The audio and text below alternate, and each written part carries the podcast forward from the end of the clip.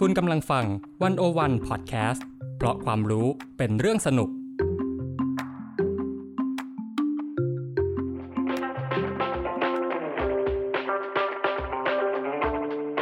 อาเซียนบอกมีไกด์ออกจากอาเซียนมุมเดิมๆ เข้าถึงอาเซียนมุมใหม่ๆ สนุกลึกและลับ แบบที่ไกด์สำนักไหนก็ไม่เคยพาไป กับเบนวงพันธ์อมรินเทวา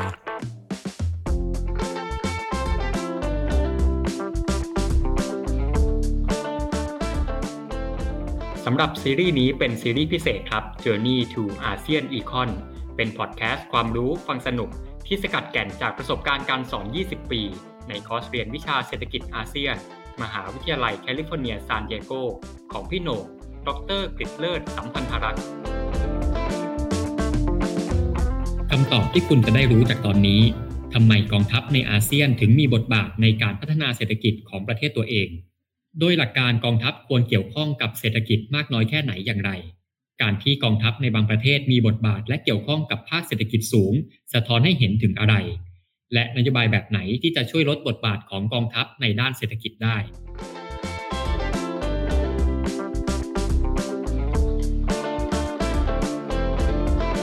สวัสดีครับ กลับมาพบกันอีกครั้งใน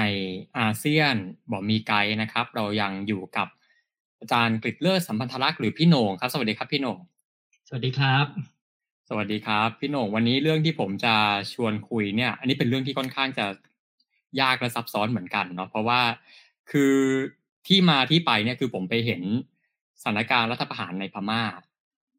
นะครับ คือก็จะเห็นประชาชนเนี่ยมีการอารยะขัดขืนการทำที่เขาเรียกว่า CDM เนี่ย Civil Disobedience Movement แล้วก็จะมีวิธีการหนึ่งที่เขาใช้เนี่ยก็คือการ บอยคอรธุรกิจของกองทัพ อ่า ซึ่งเป็นธุรกิจที่โอ้โหคือต้องเรียกว่า มันมันอยู่กับคนพม่าในทุกช่วงชีวิต ทุกวิทุกกิจวัตรของชีวิตประชาชน คือไอ้คำศัพท์ที่ว่าตายใช่ไหมครับตั้งแต่เกิดจนตาย คือไอ้คำศัพท์ที่เรียกว่าสักกระเบือยันเรือรบเนี่ย ใช้ได้กับธุรกิจกองทัพพม่าเลยนะครับคำนี้มันมีอยู่จริง ๆนะครับ เนี่ยครับก็เลยอยากจะชวนพี่หน่งคุยอาแต่ก่อนที่จะไปคุยถึงธุรกิจกองทัพพม่าเนี่ย เราต้องมาคุยก่อนเนาะถึงธุรกิจของกองทัพทั่วไปในภูมิภาคเอเชียตะวันออกเฉียงใต้นะครับ ในภาพรวมพี่หน่งเรื่องของอกองทัพในภูมิภาคนี้เนี่ยเขามีบทบาทในในเชิงของการทำธุรกิจในเชิงของเศรษฐกิจยังไง คือจริงๆความตามความเข้าใจเราเนี่ยเราจะเข้าใจว่าทหารหน้าที่หลักๆเนี่ยควรจะมีแค่เรื่องของการป้องกันประเทศ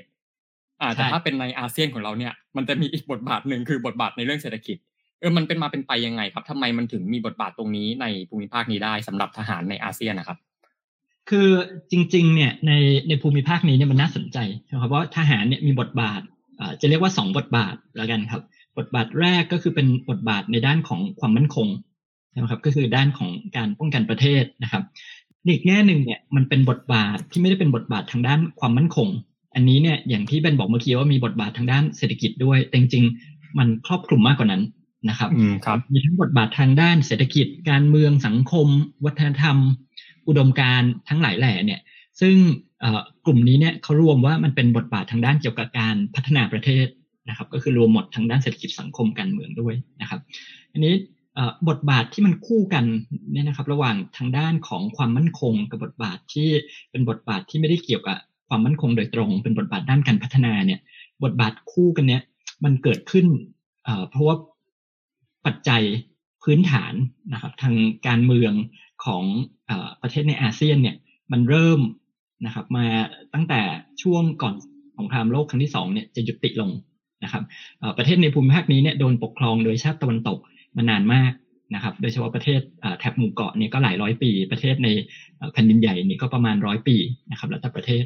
นี้การที่จะได้เอกราชเนี่ยอิสรภาพเขาก็มีการตั้งกองกำลังขึ้นมาสู้รบกัน นะครับกว่าจะได้เอกราชขึ้นมา พอสู้รบขึ้นมาได้เอกราชเนี่ยบทบาทของกองทัพเนี่ยก็เลยยังอยู่ต่อในฐานะที่มองว่าเป็นเป็นเหมือนพี่เลี้ยงเป็นเหมือนอผู้ให้กำเนิดประเทศ เพราะฉะนั้นเนี่ยบทบาทของกองทัพก็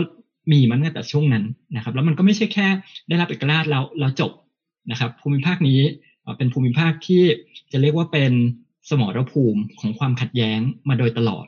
ตั้งแต่หลังสงครามโลกครั้งที่สองนะครับครับมีความขัดแย้งเรื่องอะไรบ้าง ความขัดแย้งทางการเมืองระหว่างประเทศ เป็นสมรภูมิเอ่อของสงครามเย็น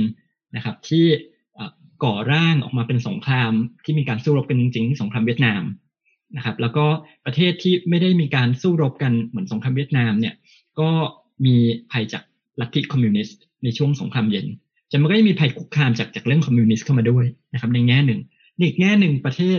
ในอาเซียนเนี่ย หลาย ๆ ประเทศก็มีความขัดแย้งทางด้านเชื้อชาติชาติพันธุ์ทั้งหลายแหล่นะครับเอ่อหลาย ๆ ส่วนของประเทศหลาย ๆ ภูมิภาคในในแต่ละประเทศอาจจะอยากแยกตัวนะครับ ก็มีการต่อสู้กันฉะนั้นประเด็นเรื่องความมั่นคงมันมีมาตลอดฉะนั้นบทบาทของทหารเนี่ยก็มีมาโดยตลอดนะครับ ตั้งแต่อืมก่อนสงครามโลกสิ้นสุดลงจนกระทั่งช่วงสงครามเย็น มาจนถึงจนกระทั่งถึงปัจจุบันก็ยังมีบทบาทในในด้านความมั่นคงนะครับฉะนั้นทหารเนี่ยเอ่อก็เลยเอ่อจะเรียกได้ว่าเป็น สถาบันหลักสถาบันหนึ่งในหลาย ๆ ประเทศของอาเซียนนะครับ ครับอะที่มาก็คือเรื่องของประวัติศาสตร์นั่นเองนะเพราะว่าเมื่อก่อนก็มันจะมีเรื่องของความไม่แน่นอนอะไรหลายอย่าง ก็คือเป็นช่วงของการสร้างชาติใช่นะเพิ่งจะปลดแอกจากการเป็นอาณานิคม เจอสงครามเย็นต่าง ๆทำให้กองทัพมีบทบาทมากมาย ทีนี้พี่โหน่งพูดถึงในมิติความมั่นคงไปแล้วนะฮะทีนี้คำถามก็คือว่าอ้าวแล้วตกลงแล้วบทบาทเศรษฐกิจนี่มันมาอย่างไงสำหรับกองทัพเนี่ยครับ ครับคราวนี้บทบาททางด้านเศรษฐกิจหรือบทบาทที่นอกเหนือจากความมั่นคงเนี่ยเขาก็มองว่าจริง ๆ แล้วเนี่ยมันเกี่ยวพันกันนะครับอย่างแรกเนี่ยทหารเนี่ยมีบทบาทในด้านอื่น ๆ ด้วยในด้านการพัฒนานะครับ เพราะว่าในหลาย ๆ ท้องที่เนี่ยก็เป็นท้องที่ที่มีความขัดแย้งใช่ไหมครับ มีการสู้รบต่อสู้กันเพราะฉะนั้นไอ้การที่จะพัฒนาพื้นที่นั้นๆเนี่ยก็ต้องใช้กำลังทหารกำลังกองทัพ เพราะว่าพลเรือนทั่วไปก็คงเข้าไปยาก นะครับเพราะฉะนั้นทหารก็จะมีบทบาทตรงนั้นด้วยนะครับเออนอกจากนั้นเนี่ยเขาก็มองว่าการเอ่อพัฒนาหลาย ๆ อย่างเนี่ยเอ่อกำลังพลทางด้านพลเรือนเนี่ยก็ไม่เพียงพอก็คือต้องพึ่งนะครับทรัพยากรของของกองทัพด้วยฐานก็เลยมีมามามีบทบาทตรงนั้นนะครับเอ่ออย่างเอ่อหลาย ๆ ประเทศเนี่ยจริง ๆ แล้วเนี่ยบทบาททหารมันก็เข้าไปอยู่ในอืมเขาเรียกว่าองค์ประกอบของการบริหารประเทศนะครับ อย่างของอินโดนีเซียเนี่ยพอซูฮาโตเป็นประธานประธานาธิบดีเนี่ยเอ่อ ระบอบของซูฮาโตเนี่ยก็ก็ชัดเลยนะครับ ว่าบอกเลยว่าอืมทหารครับมีหน้าที่สองอย่างนะครับเขาเรียกว่าอ่าทูฟังเนี่ยไอ้เดวิฟังซีเนี่ยนะครับเดก็วิคือฟังซีนะฮะมีสองบทบาทใช่ไหมครับ เป็นครับเรื่องของความมั่นคงกับเรื่องของเอ่อบทบาทอื่น ๆ บทบาทอื่น ๆ ของเขาเนี่ยเขาเอาทหารเนี่ยไปอยู่ในทั้งคณะรัฐมนตรีนะครับอืมอยู่ในสถาบันตุลาการรัฐวิสาหกิจนะครับ เป็นทูตรัฐบาลท้องถิ่นเอ่อบุคลากรต่างๆ ก็ก็มี บุคลากรจากกองทัพไปนั่งอยู่หมด เพราะฉะนั้นเขาก็มองว่าทหารเนี่ยเป็นเป็นองค์ประกอบหนึ่งของการบริหารประเทศด้วย ครับคราวนี้พอเราพูดถึงบทบาทของทหารนะครับ ในเรื่องที่ไม่ได้เกี่ยวกับความมั่นคงโดยเฉพาะด้านเศรษฐกิจเนี่ยหลายๆคนก็อาจจะมีความรู้สึกว่า เอ๊ะเอ่อทหารมายุ่งเกี่ยวกับเศรษฐกิจเนี่ยเป็นเป็นเอ่อธุรกิจสีเทาอืมเป็นกฎหมายหรือเปล่านะครับ อืมครับ ซึ่งจริง ๆ เนี่ยเอ่อพอเรามาดูตรงนี้เนี่ย กลไกต่างๆ ที่ทหารเข้ามามีบทบาททางเศรษฐกิจเนี่ยมันมันไม่ใช่จำเป็นต้องเป็นเอ่อสิ่งผิดกฎหมาย จริง ๆ แล้วหลาย ๆ เรื่องเนี่ยเป็นสิ่งที่เป็นบทบาทของกองทัพที่ระบุไว้ในกฎหมาย ให้มาเกี่ยวข้องกับกิจกรรมทางเศรษฐกิจด้วยซ้ำนะครับอืมซึ่งถ้าถ้ามองคร่าว ๆเลยนะครับ ว่ากลไกที่ทหารเข้ามาเกี่ยวข้องเนี่ยเอ่ออย่างแรกเนี่ยเรามองว่าเป็นกลไกที่เข้ามาเกี่ยวข้องในภาคธุรกิจ ภาคเศรษฐกิจอย่างเป็นทางการ นะครับครับที่ชัดเจนมากๆเลยอ่าก็คือการขอเอ่อเรื่องของงบประมาณนะครับอืมงบประมาณก็คืองบประมาณเข้ามาที่ที่กองทัพเนี่ย จะให้กองทัพไปใช้จ่ายอะไรเนี่ย มันเป็นเรื่องถูกกฎหมาย เพราะผ่านมาตามกระบวนการงบประมาณตามเอ่อคันลองของของกฎหมายที่ที่ระบุไว้นะครับอืงบประมาณกองทัพมีถูกกฎหมายนะครับ ทหารนะครับ มีรัฐวิสาหกิจอื ที่อยู่ใต้กองทัพอยู่ใต้กระทรวงกลาโหม อันนี้ก็ถูกกฎหมายก็ไม่ได้ผิดกฎหมายอะไรนะครับ เพราะว่ารัฐวิสาหกิจต่างๆ เหล่านั้นจัดตั้งขึ้นตามกฎหมายนะครับทหารมีสวัสดิการนะครับรวมถึงสวัสดิการทหารผ่านศึกต่างๆ อันนี้ก็เป็นสิ่งที่ถูกกฎหมายไม่ได้มีไม่ได้มีอะไรผิดนะครับ แต่ว่ามันก็จะมีอีกกลไกหนึ่งที่ทำให้คนรู้สึกว่ากองทัพหรือหรือทหารเนี่ยเข้าไปเกี่ยวพันเกี่ยวข้องกับเศรษฐกิจกับธุรกิจ แบบที่เอ่อผิดกฎหมายหรือสีเทาไม่ไม่เคลียร์นะครับเอ่ออาจจะเกี่ยวข้องกับการคอร์รัปชันนะครับ เป็นเอ่อมาเฟียให้เอ่อความคุ้มคุ้มครองคุ้มกันผู้มีอิทธิพลนะครับค้าของเถื่อนหนีภาษีนะครับ ซึ่งอันนี้ก็เจอในหลาย ๆ ประเทศ เพราะอย่าลืมว่าทหารมีหน้าที่ที่ดูแลชายแดนใช่ไหมครับรบซึ่งดูแลชายแดนเนี่ยมันก็เลยทำให้ มีโอกาสที่จะค้าของเถื่อนของหนีภาษีเนี่ยได้ได้ง่ายนะครับเพราะชายแดนอยู่แล้วนะครับคุมชายแดนทำทำอะไรพวกนี้ก็ง่ายเพราะฉะนั้นเนี่ยอันนี้ก็จะเป็นนกลไกที่ที่จะเรียกว่าผิดกฎหมายนะครับ แล้วหลายๆคนก็จะมองว่าตรงนี้เนี่ยว่าทหารเข้าไปเกี่ยวพันกับธุรกิจที่ผิดกฎหมาย แต่จริง ๆ แล้วพอเรามองเนี่ยทหารในเรื่องเศรษฐกิจมันมีทั้งส่วนที่ถูกกฎหมาย แล้วก็มีส่วนที่ที่อาจจะเป็นเป็นสีเทานะครับ ในเรื่องของบุคคลที่ที่ไม่ใช่ ตัวองค์กร แต่ว่าเป็นเป็นบุคลากรที่ใช้อำนาจของของตัวเองอำนาจรัฐไปหาผลประโยชน์เข้าตัวเองครับทีนี้คำถามคือว่า เอ๊ะแล้วงบประมาณที่ได้จากรัฐอย่างเดียวเนี่ย มันไม่พอหรือยังไง ใช่ไหมพี่หนุ่มคือทำไมถึงต้องไปทำธุรกิจเพิ่มเติมด้วยนะครับทำทำไมถึงต้องไปหาเงินจากที่อยู่นอกเหนือจากงบประมาณเพิ่มด้วยมันสาเหตุมันคืออะไรครับ อันนี้คือแล้วแต่ประเทศเลยนะครับ บางประเทศเนี่ยจริงๆงบประมาณเพียงพอ แต่ว่าไปหาเงินเพิ่มเติม เพราะว่าอยากรวย ก็ก็คอร์รัปชันแหละนะครับเอาอำนาจเป็นสิ่งไม่ชอบนะครับ แต่ก็มีบางประเทศนะครับ ที่จริง ๆ แล้วงบประมาณไม่พอนะครับ อย่างเช่นยกตัวอย่างประเทศอินโดนีเซียเนี่ย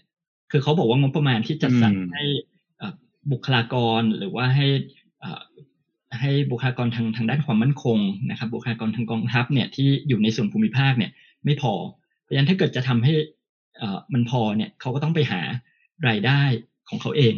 ในในท้องถิ่นนะครับซึ่งรายได้นั้นบางครั้งก็ไม่ได้เข้ากระเป๋าตัวเอง แต่เป็นรายได้ที่เอามาสนับสนุนการใช้จ่ายของของหน่วยงานนั่นแหละ แต่รายได้จากส่วนกลางมันไม่พอนะครับ อันนั้นก็เลยเป็นเป็นต้นเหตุอย่างหนึ่งเหมือนกัน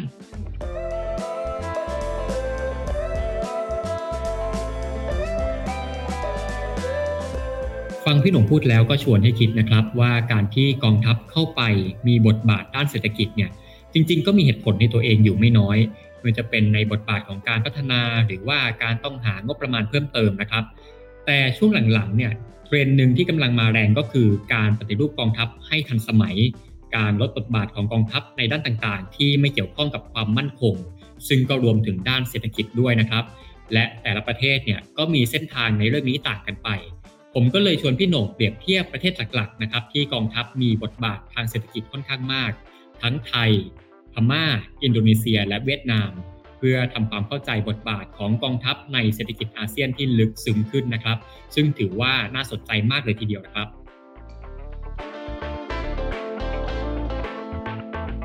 ทีนี้พอพูดถึงเรื่องของกองทัพใน Southeast Asia เนี่ยมันอาจจะแบ่งหลักๆ ได้เป็น 2 แบบนะพี่โหน่งคือแบบแรกก็คือว่าเป็น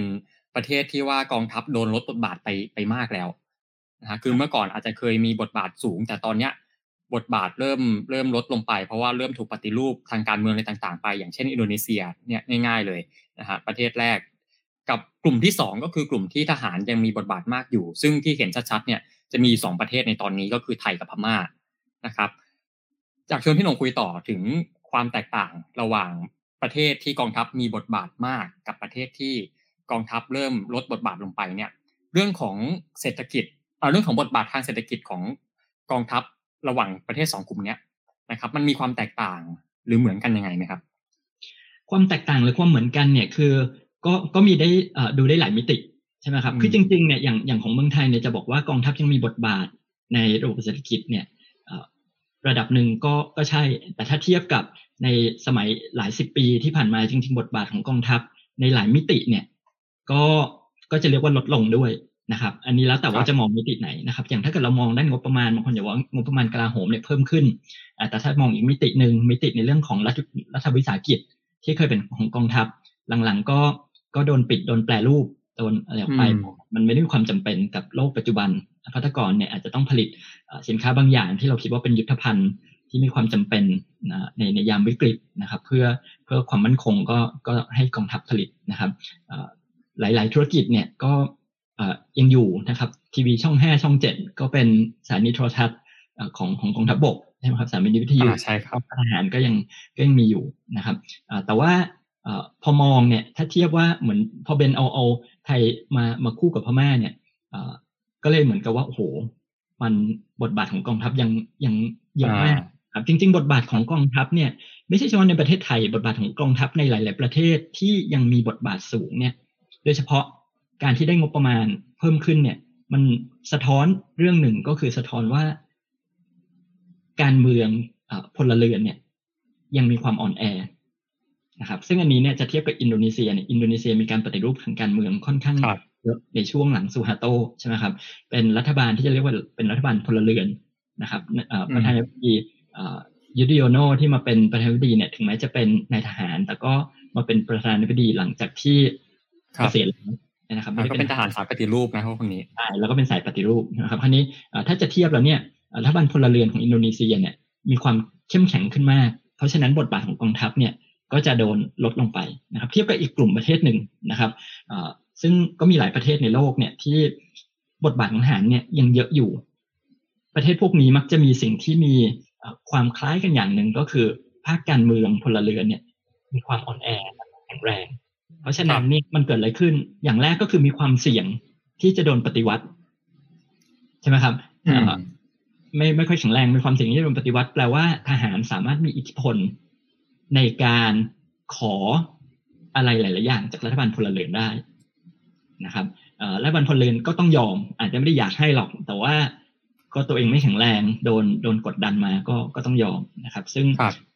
เรื่องหนึ่งก็คือเรื่องของของงบประมาณก็เป็นเป็นตัวหนึ่ง นะครับ อันนี้คือคือเป็นแพทเทิร์นที่ที่มองจากหลาย ๆ ประเทศนะครับ อืมครับเอออันนี้ก็มีความแตกต่างกันคือต่อให้ว่าสมมุติเป็นประเทศที่ มันอาจจะมีความว่าอะเป็นกองทัพมีบทบาทเหมือนกันอย่างไทยกับพม่า แต่มันก็มีความแตกต่างกันอยู่ลึก ๆ ข้างในเหมือนกันนะครับไม่ใช่ว่ามันจะเหมือนกันไปซะทั้งหมดนะครับ ทีเนี้ยอยากไปดูตัวอย่างแต่ละประเทศเนาะพี่หน่งคืออย่างเอากลุ่มแรกก่อนล้วกันกลุ่มแรกคือกลุ่มที่ทหารมีบทบาทมาก ๆ เนี่ย เอาอย่าง ยกตัวอย่างชัดๆเลยคือพม่า พม่าเนี่ยเป็นเป็นประเทศที่กองทัพก็ยังมีบทบาทสูงมากอยู่นะฮะยิ่งหลังจากรัฐประหารมาเนี่ยกองทัพก็กลับมาคุมประเทศเบสเซ็ตอีกครั้งหนึ่งนะครับ แล้วกองทัพพม่าเนี่ยก็จะมีความน่าสนใจตรงที่ว่าก็เป็นอีกประเทศที่กองทัพเข้ามาทำธุรกิจอย่างเปิดเผยเหมือนกัน โดยที่พม่าเนี่ยก็จะมีกลุ่มธุรกิจที่เป็นเครือข่ายของกองทัพเนี่ยหลักๆจะมีอยู่ 2 กลุ่มใช่ไหมครับก็คือกลุ่มแรกเนี่ยจะมีชื่อว่า Union of Myanmar Economic Holding นะฮะหรือที่เขาเรียกตัวย่อกันว่าเป็น MEHC อันนี้กลุ่มแรกนะครับ กลุ่มที่ 2 ก็คือ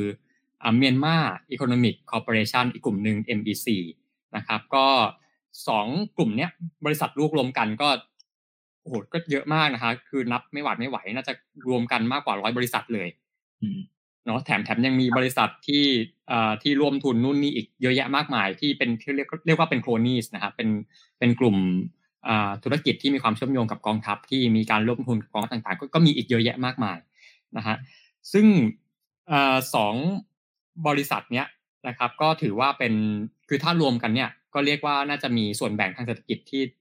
โหน่าจะเกือบทั้งหมดเนาะเกินครึ่งนะครับ เกินครึ่งของประเทศเลยนะครับชวนพี่หน่งคุยต่อตรงนี้ว่า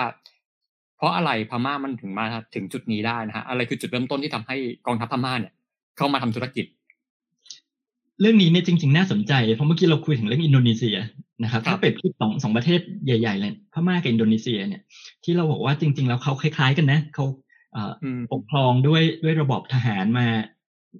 นานมากนะครับ ของอินโดนีเซียนี่เป็นทหารมานานจนกระทั่งมาเปลี่ยนเป็นรัฐบาลพลเรือนนะครับ หลังจากที่ซูฮัตโตหมดอำนาจ ของพม่าเนี่ย จริง ๆ แล้วเนี่ยมันกลับกัน ของพม่าเนี่ย จริง ๆ แล้วเนี่ยหลังได้รับเอกราชเนี่ยเป็นรัฐบาลพลเรือนนะครับ รัฐบาลทหารเนี่ยมามีอิทธิพลเนี่ยหลังปี 1962 ก็คือเนวินนะครับในพลเนวินเนี่ยยึดอำนาจการปกครองนะครับ แล้วก็เนวินเนี่ยใช้นโยบายที่เราเรียกว่า Burmese way to socialism ก็คือเป็นวิถี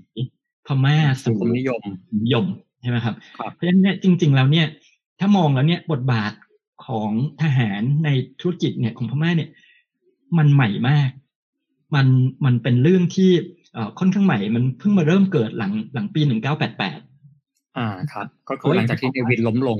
ใช่ เพราะตอนตอนที่พม่าได้รับเอกราชเนี่ยอตอนนั้นรัฐบาลพลเรือนนะครับ แล้วพอเนวินมาเป็นผู้นำประเทศเนี่ย ก็ใช้ระบบสังคมนิยม เพราะฉะนั้นสังคมนิยมเนวินเนี่ย ไม่ได้มีในเรื่องของเออไม่ได้สร้างไอ้ตัวเศรษฐกิจที่มันเป็นเศรษฐกิจแบบแบบตลาดกลไกตลาด ดังทุกอย่างเนี่ยมันเป็นของรัฐมันเป็นรัฐวิสาหกิจอยู่ทั้งหมด เพราะฉะนั้นธุรกิจของทหารเนี่ยก็ไม่ได้มีบทบาทอะไรมากมายนะครับจนกระทั่งในวินหมดอำนาจปีปี 88 ที่รัฐบาลทหารพม่าชุดใหม่สล็อกเนี่ยเริ่มเริ่มปฏิรูปเศรษฐกิจใช่ไหมครับ เริ่มมีเศรษฐกิจเสรีมากขึ้น ช่วงนั้นแหละที่เป็นช่วงที่ธุรกิจของทหารมันเริ่มเกิดขึ้นนะครับคราวนี้ถามว่าแล้วทำไมมันมันไปเกิดขึ้นในช่วงนั้นนะครับ ไหนบอกว่าปฏิรูปเศรษฐกิจเป็นระบบเสรีแล้วทำไมเออมันก็ขัดกันอยู่ฝ่ายอะแล้วทำไมบอกปฏิรูปเศรษฐกิจและทหารมีบทบาทมากขึ้น ก็ต้องบอกว่าในช่วงปฏิรูปเศรษฐกิจช่วงนั้นเนี่ยเศรษฐกิจพม่าแย่มากเลวร้ายมาก และอันนั้นก็เป็นเหตุผลหนึ่งที่ทำให้ทำให้รัฐบาลเนวินเนี่ยไม่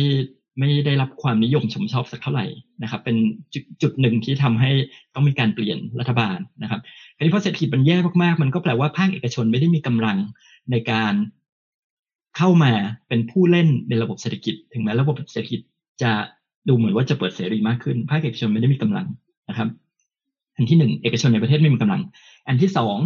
ถึงแม้ว่าจะเปิดเสรีทางด้านเศรษฐกิจมากขึ้น มีการปฏิรูปเศรษฐกิจ แต่การเมืองก็ยังเป็นรัฐบาลอาหาร เพราะฉะนั้นพม่าเนี่ยยังโดนบอยคอรดยังโดนแบนยังโดนแซงชั่นจากชาติตะวันตก เพราะฉะนั้นจะบอกว่าให้บริษัทต่างชาติเข้าไปลงทุน ก็ไม่สามารถเข้าไปได้นะครับ รัฐบาลบอกว่าปฏิรูปเศรษฐกิจโดยการแปลรูปรัฐวิสาหกิจที่เนวินไปยึดเอกชนมาเนี่ย แล้วก็เป็นรัฐวิสาหกิจทั้งหมดแปลรูปออกถามว่าใครจะมีกำลังซื้ออืมในประเทศไม่มีกำลังซื้อต่างชาติเข้ามาไม่ได้นะครับ เพราะฉะนั้นสุดท้ายแล้วเนี่ยมันก็เลยเป็นบทบาทของทุนกองทัพที่เข้ามา ตรงนี้นะครับครับก็เอาง่ายๆคือพอเอกชนไม่มีพลังเนี่ยทำให้รัฐต้องเข้ามาจัดการรัฐเข้ามาจัดการซึ่งรัฐตอนนั้นก็คือเป็นรัฐที่เป็นรัฐทหาร ใช่แล้วนะครับ เพราะอย่างอย่างที่เบนพูดเมื่อกี้นะครับไอเมียนมาอีโคโนมิกคอร์ปอเรชันเนี่ย MEC เนี่ยไอตัวการก่อตั้งของเขาเนี่ยไอทุนที่ที่เอามาก่อตั้งเนี่ยมันคือรายได้จากการปฏิรูป หรือแปลรูปรัฐวิสาหกิจนะครับ เพราะฉะนั้นจริงๆแล้วเนี่ยรัฐวิสาหกิจบางอย่างเนี่ยมันก็คือโดนโยกย้ายนะครับ จากการที่เป็นรัฐวิสาหกิจให้มาเป็นกิจกรรมทางเศรษฐกิจเป็นธุรกิจของของไอ้เจ้า MEC ตัวเนี้ยครับครับ อืม ครับเนี่ยก็น่าสนใจนะฮะแล้วก็ถ้าว่ากันให้ไล่ธุรกิจว่าพม่านะครับกองทัพพม่าเนี่ยทำธุรกิจอะไรบ้างเนี่ยไล่ไม่หมดนะครับ อย่างที่เราคุยกันตั้งแต่แรกเนี่ยว่ามัน อยู่ทุกช่วงของชีวิตเลยนะฮะอยู่ทุกกิจวัตรประจำวันนะครับไอ้คำว่าสักกระเบือยันเรือลบไอ้คำเนี้ยมันมีอยู่จริง มันใช้ได้กับกองทัพพม่านะครับอย่างตอนรัฐประหารเนี่ยคนพม่าก็พยายามที่จะบอยคอรดธุรกิจกองทัพนะฮะมีการลิสต์รายชื่อเลยว่าเนี่ยธุรกิจอันนี้พยายามออกห่างนะพยายามเลี่ยงอย่าไปซื้ออย่าไปอย่าไปใช้บริการนะฮะแต่ว่าเอาเข้าจริงก็ทำได้ค่อนข้างยาก นะครับ เพราะว่าโอ้โหแบบถ้าจะเลี่ยงบางทีมันมันก็ยากอะพี่หนงไม่มีทางเลือก ไม่รู้จะไม่มีทางเลือกเขาไม่จะหนีไปไหนครับใช่นะครับ หรือว่าเอาง่าย ๆ เลยก็คือที่ดังๆก็คือเครือข่ายโทรศัพท์มือถือนะฮะของพม่าก็คือ MyTel ที่มีช่วงหนึ่งก็จะมีข่าวว่าประชาชนนะฮะหรือกองทัพประชาชนเนี่ยก็พยายามโจมตีเสาสัญญาณของ MyTel จนจนจนพังไปหลายต้นเลยนะครับนะครับก็จะเป็นอ่าเป็นเป็นจุดหนึ่งที่ที่มุมบอกว่าเออ กองทัพพม่าก็ทำธุรกิจอยู่เยอะแยะมากมายนะครับ ของพม่าเนี่ยเออเราเรามีเรื่องหนึ่งที่เรายังไม่ได้พูดถึงก็คือจริงธุรกิจของพม่าที่เบนบอกว่าสักกระเบือยันเรือรบเนี่ย แต่ตัวที่ผลประโยชน์เยอะจริง ๆ คือธุรกิจที่เกี่ยวกับทรัพยากรธรรมชาติ อืมใช่ไหมครับพม่าทรัพยากรธรรมชาติเยอะมากตั้งแต่ป่าไม้เหมืองแร่เหมืองแร่นะฮะมีมีธุรกิจก๊าซด้วยใช่ไหมครับ แล้วก็อัญมณีมีหยกมีอะไรพวกนี้เนี่ย ซึ่งเขตที่มีทรัพยากรธรรมชาติอุดมสมบูรณ์เนี่ยมักจะเป็นเขตที่เป็นท้องที่ของชนกลุ่มน้อยชนกลุ่มน้อยแฝงอยู่แล้วเพราะฉะนั้นมันก็เลยมีมิติของเรื่องของความมั่นคง มิติของความขัดแย้งทางชาติพันธุ์ เข้ามาเกี่ยวข้องกับเรื่องของธุรกิจด้วยนะครับเพราะฉะนั้นเนี่ยบางครั้งเนี่ยมันก็กลายเป็นว่ามีความสัมพันธ์ระหว่างในทหารในกองทัพพม่ากับผู้นำ ชนกลุ่มน้อย แล้วก็นักธุรกิจนะครับที่ได้สัมปทานไปทำเหมืองแร่หรือว่าไปทำธุรกิจในในเรื่องของทรัพยากรธรรมชาติต่างๆนะครับ ซึ่งพอมันเป็นอย่างนี้มันทำผลประโยชน์กัน อืมครับเนี่ยพี่หน่งอย่างในพม่าจะมีคำศัพท์คำหนึ่งคำว่า ceasefire capitalism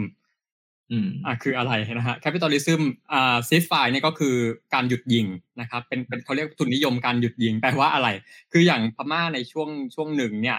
ช่วงประมาณปลายปลายศตวรรษที่ยี่สิบเนี่ยก็กองทัพตันมาดอนะฮะก็เริ่มมีการทำสัญญาหยุดยิงกับชนกลุ่มน้อยบางกลุ่มนะครับอ่าคราวนี้พอหยุดยิงเนี่ยเอ่อมันก็จะมีสิ่งที่ตามมาก็คือเรื่องของการแบ่งสรรผลประโยชน์กันนะครับอ่าโอเค กองทัพสามารถเข้าถึงทรัพยากรตรงนี้ได้ ในส่วนที่เป็นของชนกลุ่มน้อยนะหรือชนกลุ่มน้อยก็ก็ได้รับอนุญาตที่จะครอบครองตรงนี้ต่อไปได้อะไรเงี้ยก็จะมีการแบ่งสรรผลประโยชน์ตรงนี้กันอยู่ในแง่ของทาง ธุรกิจนะครับ ซึ่งเนี่ยต้องบอกเลยว่าของพม่าเนี่ยมันมีความซับซ้อนมากในแง่นี้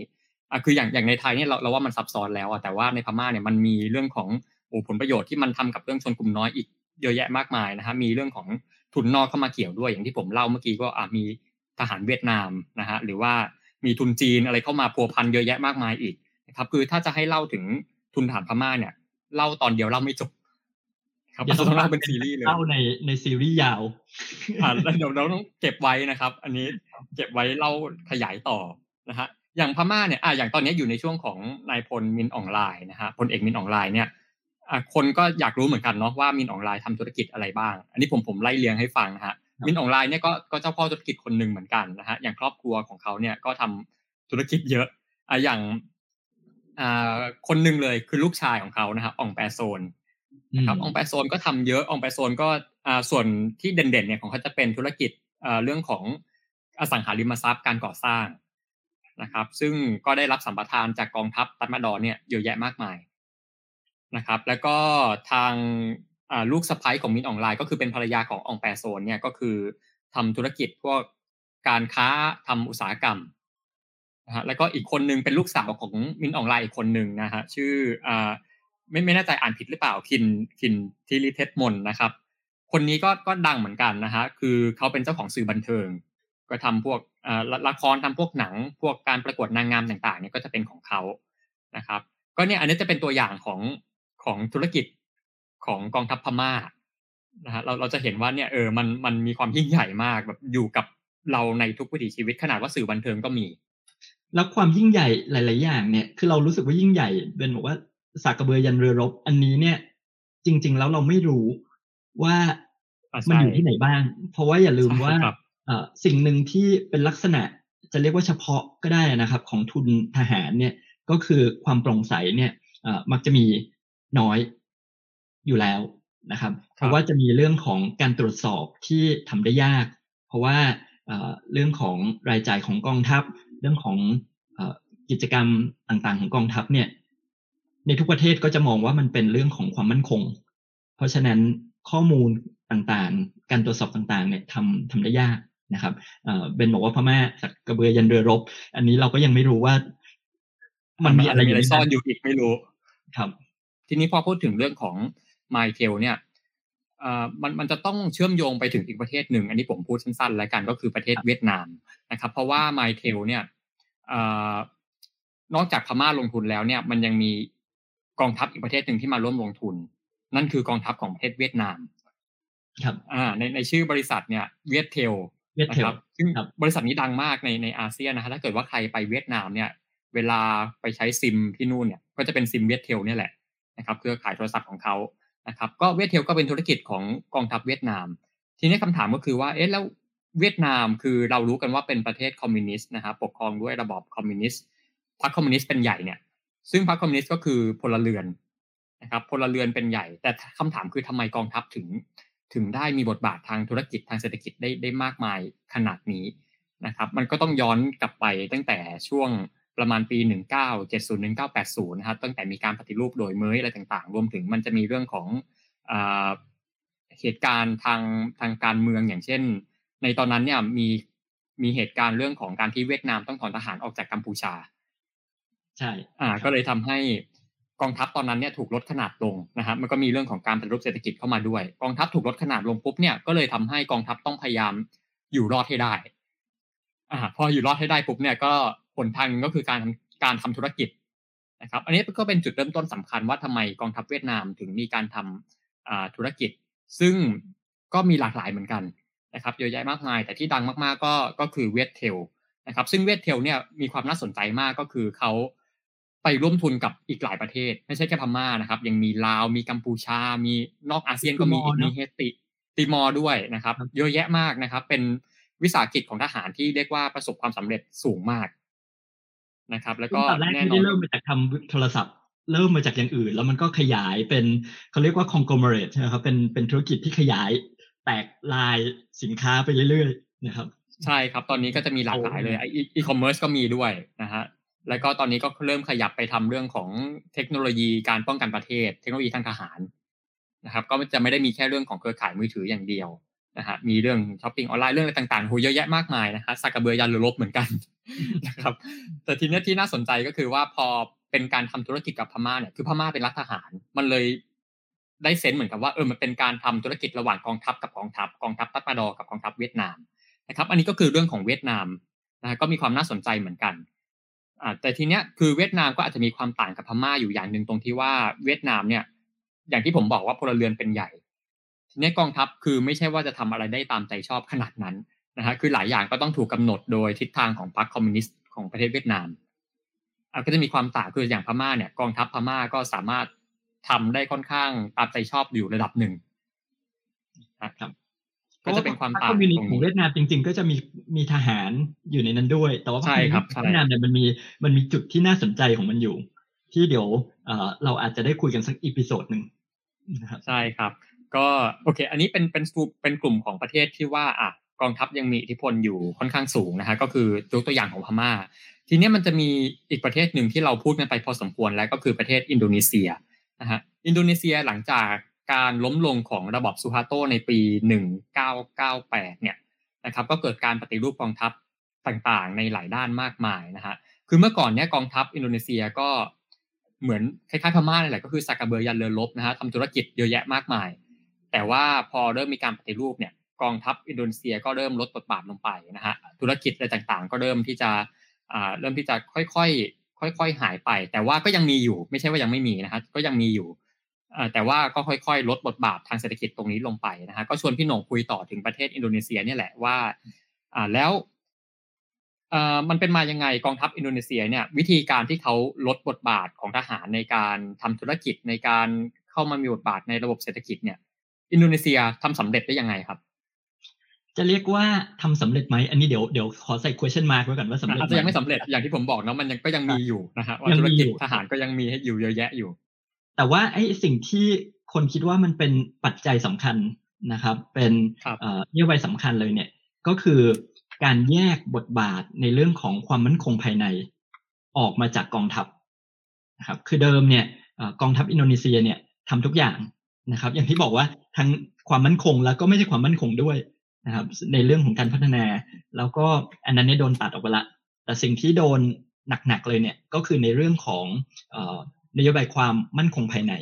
เขาแยกออกมาให้เป็นเหมือนกับตำรวจว่าว่าสิ่งที่ตำรวจควรทำเดิมกองทัพทำตอนนี้ก็แยกมาให้เป็นให้เป็นตำรวจทำเพราะว่า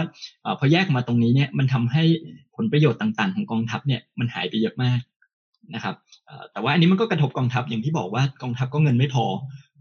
เพราะฉะนั้นเขาก็ต้องไปหาวิธีอื่นของเขาอยู่ดี มันก็เลยสุดท้ายแล้วมันคนก็เลยบอกว่าจริง ๆ แล้วบทบาทของกองทัพมันมันเหมือนลดลง แต่สุดท้ายแล้วเนี่ย จริงๆไอ้ไอ้บทบาททางเศรษฐกิจมันก็ยังยังหลงเหลืออยู่ในระดับหนึ่ง แต่ถ้าเทียบกับสมัยก่อนที่กองทัพแทบจะว่าเป็นส่วนหนึ่งของชีวิตประจำวันในในหลาย ๆ ด้านเนี่ยมันมันหายไปเยอะครับครับ ฟังมาจนถึงตรงนี้เนี่ย ผมว่าหลายคนก็คงอยากจะรู้ใช่ไหมครับว่า แล้วเราจะต้องทำยังไงถึงจะลดบทบาทของกองทัพในด้านเศรษฐกิจลงได้ ถ้าถามว่าแล้วทำไมเราถึงต้องลดล่ะมันสำคัญขนาดไหนที่เราจะต้องไปลดทุนทหาร ที่เราจะต้องไปลดบทบาทเศรษฐกิจของกองทัพนะครับ อย่างแรกเลยเนี่ยคือมันจะมีทุนทหารบางอย่างที่ว่ามันอาจจะผิดกฎหมายนะครับ หรือเป็นเรื่องซ่อนเร้นไม่เปิดเผยเนี่ยตรงนี้แน่นอนว่ามันไม่ควรจะเกิดขึ้น มันต้องเข้าไปจัดการแน่นอน แต่ถามว่าถ้าเป็นทุนทหารที่ว่ามันถูกกฎหมายล่ะ ที่ว่ามันอยู่ในงบประมาณแผ่นดินอย่างชัดเจนล่ะ ตรงนี้ต้องลดไหมนะครับ เราก็ต้องไปดูนะครับว่าไอ้งบประมาณส่วนทหารส่วนนั้นเนี่ยมันเกินความจำเป็นไปหรือเปล่า คืองบทหารบางทีเนี่ยบางทีอาจจะชอบไปอยู่กับอะไรที่มันไม่จำเป็นนะครับ อยู่กับกิจกรรมที่ว่ามันอาจจะไม่ใช่ภารกิจหน้าที่ที่กองทัพควรจะทำหรือว่ามันอาจจะเป็นกิจกรรมนะครับ หรือเป็นเป็นการลงงบที่มันไม่ได้เกิดประโยชน์ทางเศรษฐกิจต่อประเทศขนาดนั้น คือถ้าเงินส่วนที่มันเกินความจำเป็นตรงนี้เนี่ยถ้ามันมีอยู่มากเกินไปนะครับ มันก็จะทำให้การจัดสรรทรัพยากรทางเศรษฐกิจเนี่ยมันไม่มีประสิทธิภาพ คือพูดง่ายๆนะครับคือเงินมันควรจะไปอยู่กับที่ที่มันควรอยู่มากกว่า ควรจะไปอยู่กับที่ที่มันเกิดประโยชน์ หรือว่ามันจำเป็นกว่านั้นเสียมากกว่าหรือเปล่านะครับ ทีนี้ก็กลับมาสู่คำถามนะครับว่าแล้วเราจะลดบทบาททางเศรษฐกิจของกองทัพยังไง เราจะลดเรื่องทุนทหารยังไง ผมก็อยากรู้เหมือนทุกคนนะครับ ก็เลยเตรียมเรื่องนี้มาคุยกับพี่หนงเป็นการเฉพาะเลยครับ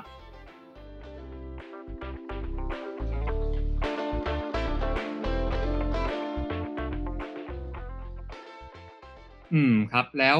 อาที่ว่ามันหายไปเนี่ยแล้ววิธีการของเขาเนี่ยอะอย่างสมมติอย่างไทยเราจะเรียนรู้จากเขาเนี่ยครับว่าอ่าเราจะลดบทบาทของทหารในแง่มุมนี้ลงเนี่ย อินโดนีเซียเขาทำยังไงครับ แล้วเราจะเรียนรู้จากเขาได้ยังไงครับ อินโดนีเซียเขาทำยังไงนะครับ คืออย่างแรกเนี่ยจะลดบทบาทของกองทัพได้เนี่ย ย้อนกลับไปที่เราคุยกันตอนต้นเอ่อการเมืองต้องเข้มแข็งตราบใดที่การเมืองเข้มแข็งเนี่ย บทบาทของกองทัพก็ยังมีอยู่ เพราะว่าการเมืองก็ต้องเกรงใจกองทัพ เพราะว่ากลัวปฏิวัติใช่ไหมครับอืมครับกลัวโดนเอ่อล้มล้างอำนาจ เพราะฉะนั้นมันมันก็เอ่อในในบริบทของประเทศที่ที่การเมืองไม่เข้มแข็งกองทัพ ก็ก็คงมีบทบาทต่อไป และในเมื่อกองทัพมีบทบาทต่อไปกองทัพก็มีเอ่อมีจะเรียกว่ามีความสามารถนะครับในการที่จะเอ่อมีอิทธิพลกับนโยบายรัฐบาล ที่ทำให้กองทัพได้ประโยชน์ หรือว่ารักษาผลประโยชน์เดิมๆที่ตัวเองมีไว้อยู่ต่อต่อได้ฉะนั้นการที่จะปฏิรูปเอ่อกองทัพมันก็คงต้องเริ่มจากการปฏิรูปการเมืองครับครับอืม ปฏิรูปการเมืองเลยนะฮะอันนี้เพื่อให้การเมืองอ่อการเมืองของของพลเรือน มีมีความเข้มแข็งที่สามารถอ่อต้านกองกองทัพได้นะครับออย่างหลาย ๆ ประเทศที่ปฏิรูปการเมืองพลเรือนให้เข้มแข็งเนี่ยรัฐมนตรีกลาโหมเนี่ยเป็นเป็นพลเรือน เป็นตัวอย่างหนึ่งนะครับ อันนั้นก็คือถ้าเกิดทหารยอมให้พลเรือนเป็นเป็นรัฐมนตรี อันนั้นเนี่ยมันมันสะท้อนอย่างหนึ่งละว่า การเมืองของของฝั่งพลเรือนพลเรือนเนี่ยค่อนข้างแข็งแรงระดับหนึ่ง อืมครับอันนี้คำถามหนึ่งที่ค้างไว้เมื่อกี้ว่าตกลงแล้วอินโดนีเซียทำสำเร็จหรือยังครับพี่หนงพี่หนงมองว่าไงครับหลายๆคนบอกว่ายังไม่สำเร็จนะครับครับเอ่อหลายคนบอกว่าสุดท้ายแล้วเนี่ยเอ่อถ้าถ้าออกไปในในจังหวัดนอกเขตเมืองเนี่ย ทหารก็ก็ยังมีอิทธิพลอยู่ค่อนข้างเยอะอืมครับ ก็ถือว่ายัง on progress อยู่นะฮะก็แต่ก็ยังอยู่ในกระบวนการการปฏิรูปนะครับใช่ก็ปฏิรูปมาอ่าน่าจะยี่สิบ กี่ปีแล้วเนี่ยสี่สามสิบสี่สิบปีนะครับ ก็ก็ยังต้องทำไปเรื่อยๆนะครับประมาณยี่สิบเพราะว่าเสร็จครับยี่สิบปีเสร็จเสร็จยี่สิบอ่ายี่สิบกว่าปีก็ไปอะปีเก้าแปดยี่สิบกว่าปีแล้วนะครับ ก็